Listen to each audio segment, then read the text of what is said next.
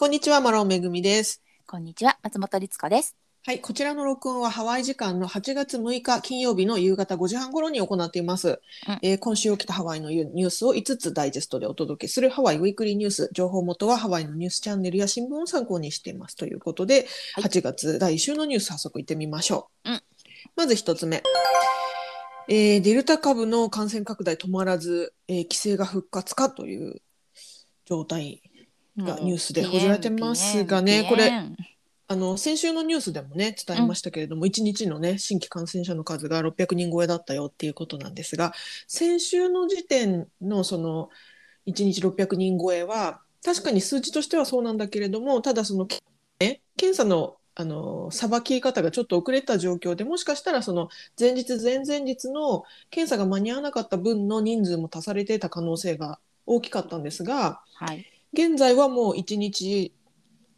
あの完全なる1日の人数が もう笑い事じゃないんだけどうん。あの600人を超えてしまはいっていると、もう堂々の650人超えとか昨日は。そうですね。昨日木曜日はもうパンデミック以来、えー過去最多の1日の新規感染者数が655人、はい。えー今日金曜日でも628人という数字になってしまっているということなんですね。うん。でまあこのね COVID-19 とりわけデルタ株デルタ変異株が猛威を振るっているハワイなんですが、まあ、そんな中新規感染者が急増していることを受けてパンデミックの規制を復活させる可能性が浮上してきているということでニュースが伝えてましてはい。あのハワイ州では現在あの州外からのね渡航制限いわゆるワクチンパスポートとかはあるんだけれども、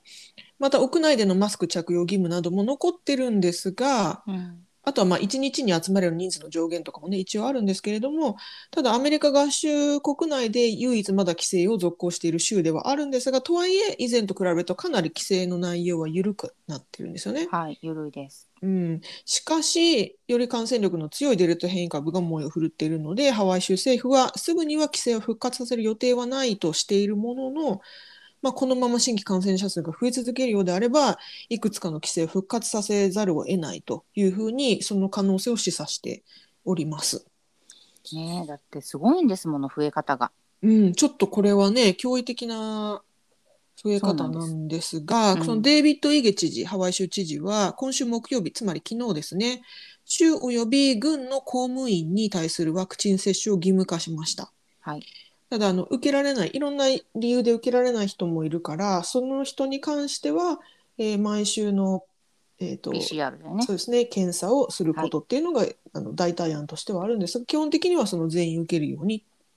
うんワクチンを接種するようにという義務化したんですね。はい。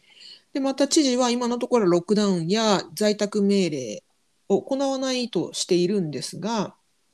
一度に集まれる人数を少なく制限することを検討中だというふうに言っていると。ただしどれぐらいまで下げるのかとかはまだ未定。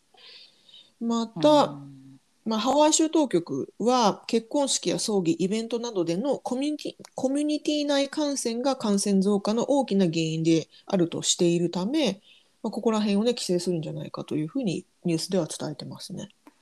ね、でもそこって多分本当に一番あの締めにくいとこなんですよね。誰かのお家でパーティーしてるのの人数誰が数えるんですかとか。うん。ね。非常にね。まあでもこれだけ増えてるとあの最初のうちはまあまあとはいえこうね上がったり下がったりの時はあれだったんですけどはい。もう安定して600超え、まあ、先週も400超えがあったり600超えがあったりってもう安定的にこの数字になってきてしまうとはい。いわゆるアクティブなあの感染者の方お家でいる人も含めて、もう本当に多くなってしまってるはずなので、で病院もですねあんまりそのニュースで日本のニュースみたいに事細かには見られないんですけど病院の方もやっぱりあの前とは対応が変わってきてるっていうのもちょっとあのうん。友人なんかから聞いたりするので、なるほど。うーんででプラスその、えーハワイの公立学校が今週の火曜かなから初めてそのオールで対面そうですね。の全面対面授業を復活させたんですね。ことですね。うん。はい。はい、でこれが本当にまさにその会大爆発と重なってしまっているので、まあ正直こう親御さんとか先生の中には心配の声もあると聞いてますし、はい。ねちっちゃいお子さんはねそれこそワクチンもともと受けられないので、もうね心配しだしたらキリがないんですけどね。はい、この今ね公立学校の新学期スタートしましたよ対面授業がスタートしましたよという話なんですがはい。あのそもそもは全面対面授業を復活させるっていう予定でもう数ヶ月前から動いてたんですがうん。実際この感染爆発の中で新学期がスタートしちゃったからあのやっぱりそのリモートのね遠隔授業も併用した方がいいんじゃないかっていうことになっていて。うん。えーとまあ、遠隔授業を受けさせたいという親御さんもいるしその職員の安全を守るという意味でもやっぱり遠隔授業をした方がいいんじゃないかと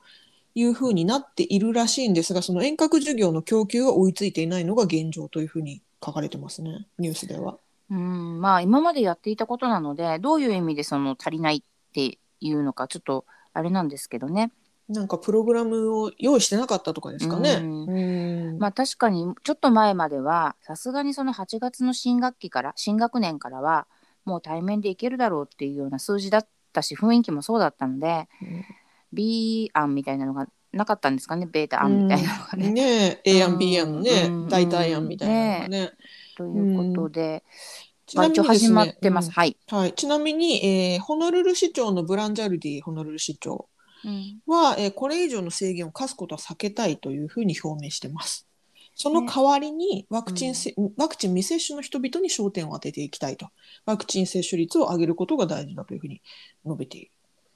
えー私たちは今いるはずではなかった場所にいますと。そう言われましてもいちゃうんだもんしょうがないじゃん。いるはずいやかったって本当に言われてもね誰もがね誰もがこんなはずではなかったと今思ってると思いますけどただあのホノルル市長あのブランジャルディ市長はねもうあのビジネスをあのしっかりこう経済を動かしていきたい派なんですよね。うんだからここら辺の見解はあの井毛知事とか他の自治体の人たちあの長とねちょっと足並みが違うところではあるんだよね。うんうんうーん。で現在ですねハワイ州ではワクチン接種済みの証明書があれば自主隔離なしでハワイに来るいわゆるワクチンパスポートが有効になってますけれどもうん。こちらも以前のように渡航前72時間以内の陰性証明の提示義務が復活する可能性もあると。うん。うん。ねえまあ。まあだからあのそそなんだろう。嫌なんですけどねそれが復活していくのは私たちとしては喜ぶべきことではないかもしれないけど、はい。でも本当にこれだけ増えているものをどうやったら止められるのっていうねもちろんワクチン受けてない方には受けていただきたいとあの市長も言ってますけどもうん。それだけで何にも変化せずに減らせるんですかねこの感染っていうのも。ちょっとわからないので。うんね。うーん。ちなみにですが、えー補足情報ですが、ハワイ州では新規感染者の約8割からデルタ株が検出されているので、もうほぼほぼデルタ株なんですよね。はい。でこれはハワイ州だけでなくて、アメリカ全土であのデルタ株がかなり猛威を振るってまして、えーもうアメリカの特に南部がね、ひどくて、はい。いくつか、南部のいくつかの州ではすでに ICU が満床になっているという非常事態になってますし、マスク着用義務を復活させている州もあるんですが、とはいえね、一度解放した規制を戻すのなかなか難しくて、どこの知事もあのかなり苦戦しているっていう状況なんですよね。うん。うん。だからねで特にその南部まああのーももともとワクチンの接種率もねちょっと低めのところが、ううんん。多い上にもう完全に解放してしまったから、うん。それをね意識的にもあまりワクチン受けなきゃって思ってないもともと思ってない人たちでうんマスクもつけたくないって思ってる人が多かったっていうところですからね、そうなんですよね。もう一回やってって言ってもねいやー難しいですよね、これ本当にね。本当にうん。ん。でもやっぱりその一日一日私もあんまりその数字ばっかり見てるとめいるので、ですね。あの心が落ち込むので心配しすぎなのも嫌だと思いつつも、うん。でも状況がねその1年前にもむちゃくちゃ増えちゃったっていう時の倍以上になってきているうん。っていう数字だけ見ると、はい。うんね。ただまああの死死亡亡くなる方の人数は発表だけ見てると、はい。まあ0の日もあったり1とか2とかだったり、まあ1も2もよくないんですけど、うん。それがなんかね何十人ってなってしまっていないのは救いといえば救いなのかなとは思うんですけど、まあ、まあね、あのうん。感染してから、あの言い方あれだけどその亡くなるまでっていうのもやっぱり時間があるわけなのあでー。それがその感染者数が上がってからそれが、ね、どれぐらい反映されるのか。ただやはりその感染してさらにその入院するまでのねその重篤化する人っていうのはほとんどはやはりあのワクチン未接種の人だと言われてますから、あのそういう意味で言うとねやっぱりその、今これだけワクチン打ってる人が多い中であのワクチン打ってる人でも感染はするのでね。うん。あのただ重症化に至らないっていうことだとしたらやっぱりねその亡くなる人数っていうのはこのまま低いままで感染者数が増えても亡くなったりねホスピタライズで入院する人が少ないままであれば、なんかまだ気分としてはね救いがあるのかなと思いますけど。ねうん救いがねそう、うんだからやっぱりねもちろんもう本当気をつけてますけど、うんそこの中にもねちょっとこう救いを持ちたい。うんうん そうなんです。まあ去年と違うのはやっぱりねワクチンがあるというところだと思うので、はいその全く先が見えない暗いトンネルの中にいた去年とはね、やっぱりそこがだいぶ違うかなとは思いますけれどもね。ね、ううんん、本当にあとはねやっぱりお薬ができてくれるのを本当に願うばかりですけどね。ねえ、はい。ちなみにアメリカはね、現在旅行ブームでハワイに来る人も多いですし、アメリカ国内でね、あの旅行する人がすごく多いんですが、もうこの感染拡大を受けて一部フライトがキャンセルになったりとか、あのフライト自体を旅行自体を取りやめる人も増えてるので、あのそこら辺のね旅行業界の打撃なんかもやっぱ心配されてるとこですね。特にエアラインの会社のね打撃がかなり心配されてます。そうですね。まあうんもともとそのいわゆる夏休みっていうのがハワイはもう終わりましたし公立学校は、はいアメリカ本土でもそろそろねあの、はい終わっていくのでですね。旅行の人数は減っていく可能性は高いというのはみんな分かってたと思うんですが、うん理由がね夏休みが終わるからじゃなくてコロナだっていうのはちょっとまた違う衝撃なんだよなってねえそれも思いますしね。ねえはい。ということでこちらが一つ目のニュースでした。はい、では次二つ目のニュース参ります。うんえーハワイ島で大規模な火災が発生、山火事が発生し、えー知事が非常事態を宣言したということで、ねえーそうなんですね。先週金曜日7月30日にハワイ島ワイメア地区で大規模な山火事が発生したと。でまあ、現在はですね、幸いのことにほぼ鎮火されたんですけれども、一時は住民が避難するなどの事態になったんですね。で、詳しく見ていきますと、30日朝、ハワイ島のパーカー牧場近くで火災が発生、乾燥していたのと、強風に炎が煽られ、瞬く間に火の手が広がり、4万エーカー以上の土地と少なくとも2軒の家屋が焼失したということで、で、まあ、火の手がかなり強く早かったので、一時は制御不能ということで、ワイコラビレッジまで火の手が及ぶ可能性を考慮して、住民に避難命令が発令されたと。で、まあ、現在はね、ほぼ鎮火されたので、避難命令も解除されてますけれども、デビッド・イゲ知事はハワイ島に非常事態宣言をというのをえー発令しました。で、この非常事態宣言によりまして、知事は大災害基金というものを動かすことができるようになると。で、これがですね、地元の人々の安全や復興のためにハワイ州の基金を使うことができるようになるというものなんですって。なるほどね。ですから、まあ、それぐらいの大きな災害でしたよということで、まあ、なおですね、この火災の発生原因については、今のところ明らかにされてないというか、報じられてないようなんですが、まあ、け現在調査中なのかなと思いますけれどうも、ん、いねやびっくりえしましたこのニュースはね。最初なんだろうと思ったんですよね。避難、うん避難って出ててであの火山かなって一瞬思ったんですけど、うん。ハワイ島だったので。そうではなくって別の地域で。で今も言ってましたけどそのワイコラビレッジって要はあのすごい住宅街なんですよね、大きな。うん。で私も知人も住んでたりするんですけどそこの人たちに避難命令が出たっていうので、あの本当に怖かったってあの SNS とかで書いてるのを見ましたね。うん。うん。そうなんですよね。うん。もうね。いやー本当にねこの、えー、と山火事の規模としては近年まれに見るハワイハワイではですね近年まれに見る規模だったということで、うんねえいやー家屋が2つ焼失ですからね。はい。うんうんねなんかやっぱり火事ってねあのどうしようもない瞬間があるんでしょうね。うん。制御不能ってさっきねニュースでも言ってましたけどなんも、かヘリコプターとかもね出動しうん。て消火活動をかなりはい、したらしいんですが、一時はもう制御不能。うん。でやっぱりあの基本的にハワイ島のこの西側西海岸っていうのかな？ワイコロアとかもそうですけど、乾燥地帯なんですよね。そうですね。まあお天気がよくってね、うんうん。だから、やっぱりあの一度火災が起きちゃうとそれがバーって広がりやすいんだろうなっていうのは思いますよね。でもワイメアの方のパーカー牧場の方ってそんなにカラカラなイメージじゃなかったんだけどな、確かにね、うん、ワイメアまで行くとちょっとしっとりしてる感じですよね。ね。高原で。そうそうそう、それこそ霧がねかかるようなイメージがあるんですがちょっとどの辺なのか詳細は私も、あの把握できてないんですけど、うんねまあねでもまあね、うん、落ち着いてきて本当にえよかったですけどね、うんまあ今からきおそらくねこう立て直して復興してっていうことになっていくのかなと思いますが、はい、ねえこちら見守っていきたいと思います。はいはい。では次3つ目のニュース参ります。はい。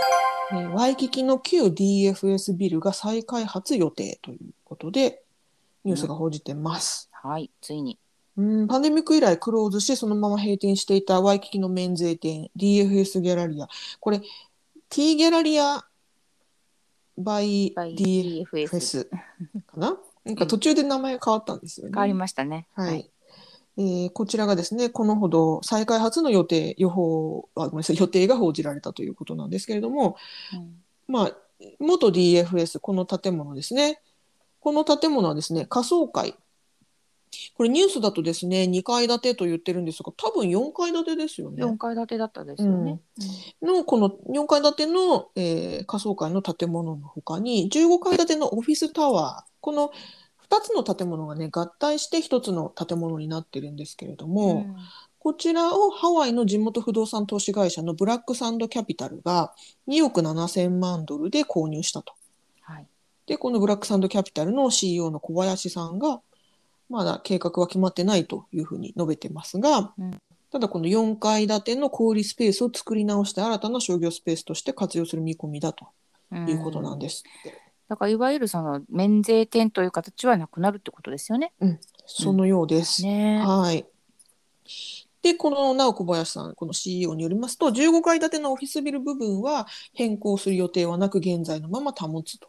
いうことが決まっているそうです。それは我らがその昔働いていたあのビルディングですね。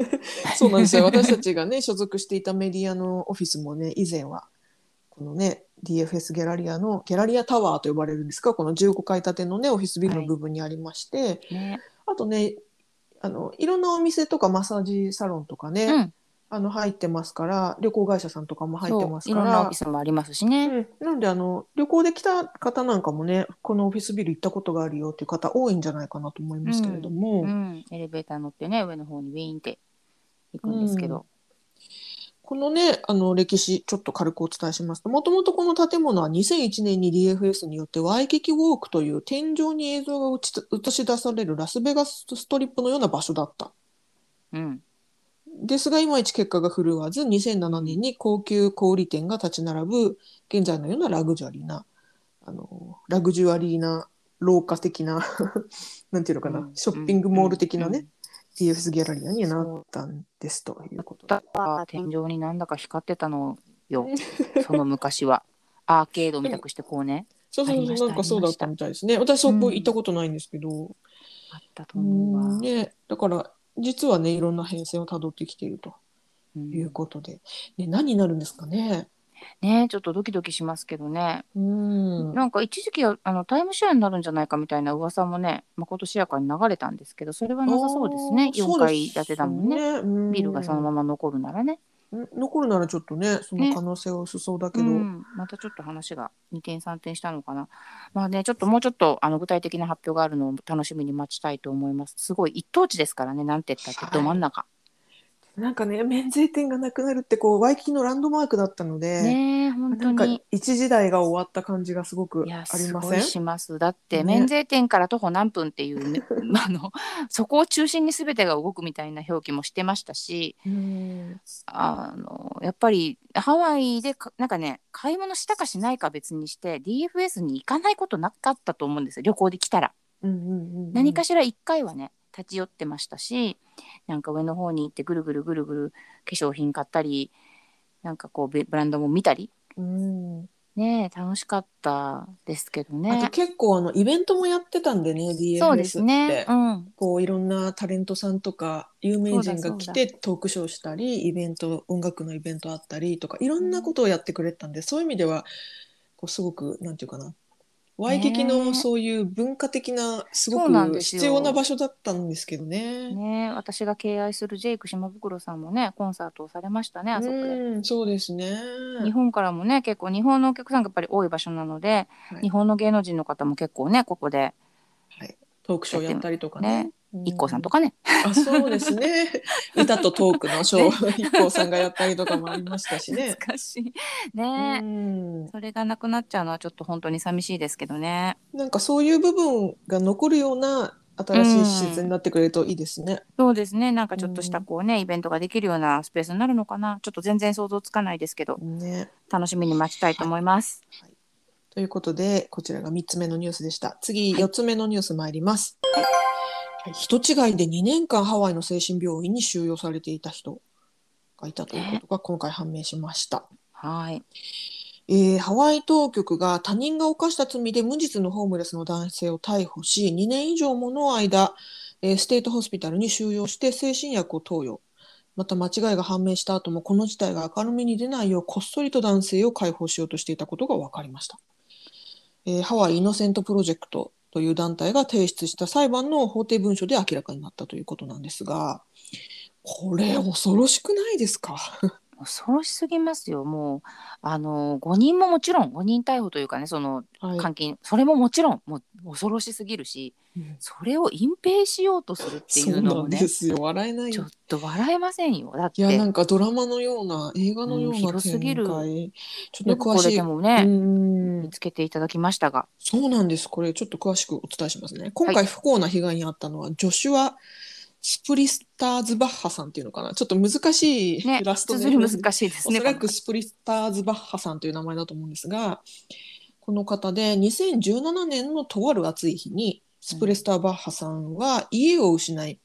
ホームレスなんでねまた空腹で、うんうんホノルルのシェルターの外で食べ物を待つ列に並んでいたんですって。はい。でそのままその後スプリスターズバッハさん道路脇の歩道で眠ってしまったと。うん。で警察に起こされた起こされて逮捕されたんだけどその時は、あの行動で横になってはいけないという法律がハワイにあるんですね。はい。ですからそのために逮捕されたんだと最初は思っていたんだけれども実際はそうではなくて、警察は、えー彼スプリスターズ・バッハさんのことを2006年の麻薬事件麻薬事件で保護観察に違反した罪で逮捕状が出ていたトーマス・キャッスルベリーという人物だと思い込んで逮捕していた全くの別人。別人でしょ、うん。うん、でこの取り違いがですねなぜ起きたのかがすごく謎なんですがこの無実のスプリスターズ・バッハさんとこの有罪というかね容疑者キャスルベリー容疑者の間には一切面識がない。うん。でスプリスターズ・バッハさんは私はキャスルベリーではないと。スプリスターズ・バッハですよと主張して無実を訴えていたんだけれども、うん。妄想的で精神病的だという診断のもと state hospital に収容されたと。 State hospital というのは直訳すると州立病院というのふうになるんですが、うんアメリカでス state hospital というと,、えー、と精神病院のことなんですね。それもあの外来の外来があるような精神病院一般的な精神病院ではなくて、えー罪を何かしらの罪とか事件とか何かしらの騒動を起こしたけれどもあの精神錯乱により無罪みたいなうんそういった人たちが収容される収容施設なんですよねそうですね。ステートホスピタルというのは。うんうんうんうんでこちらのそのステートホスピタルに収容されたと。で、えー投薬治療が行われたということなんですが、まあ、スプリスターズ・バッハさんは自分は別人であり無実だと訴え続けたけれども誰も彼の言うことを信じなかったと。またこの人は精神病だからそういうふうな妄想にとらわれてるんだよと思ってしまったようなんですね。それからねもう公選弁護人ですら信じなかったと。逆に信じないその根拠は何だって話だけどね。うん一度や本人じゃないのに。でも一度、あのーこの人精神病でそういうふうに虚言癖があるんですとかってとか妄想にとらわれてるんですってなっちゃうとああまた言ってるって思っちゃうのかもしれないですよね。いやでも本当に最初から例えば何かねあの関係があって一緒にいて逆の方をっていうのとかじゃないもんね、うん、完全にこう一人で倒れてたこの人を別人だと思い込んで、はい、100%のねえ、うん、嘘嘘じゃないけど、うん、間違いで2年間、うん、しかも薬を投与しちゃって、はい、健康な人に多分、はい、そうなんです。でねこれどういうふうにこの方が救われたかというとですけど最終的にはステートホスピタルこの収容所の精神科医が不審な点に気づいてあのいくつかちょっとこういろいろ調べたらやるこの人別人じゃないの？ってやっぱり気づいて、それで刑事に病院に来るよう連絡をしてで刑事が来て指紋と写真を確認して別人だと判明したと。もう指紋と写真があるなら最初に確認しません？普通。そうなんです。そこをこのねあの人道団体のえっ、ー、となんだったっけな。ホノルルあじゃないハワイイノセンスプロジェクトもそういうふうに言ってるんですが、うん、そもそも誤認逮捕された時に指紋照合とか写真照合すれば一発で別人だと分かったはずなのに、はい、なぜかそれをしていないと。本当に映画とかでも映画とかでも話の辻褄が合わない話よね。はい、でこのねスプリスターズ・バッハスさんが収容されていたのはなんと2年8ヶ月のにもわたったと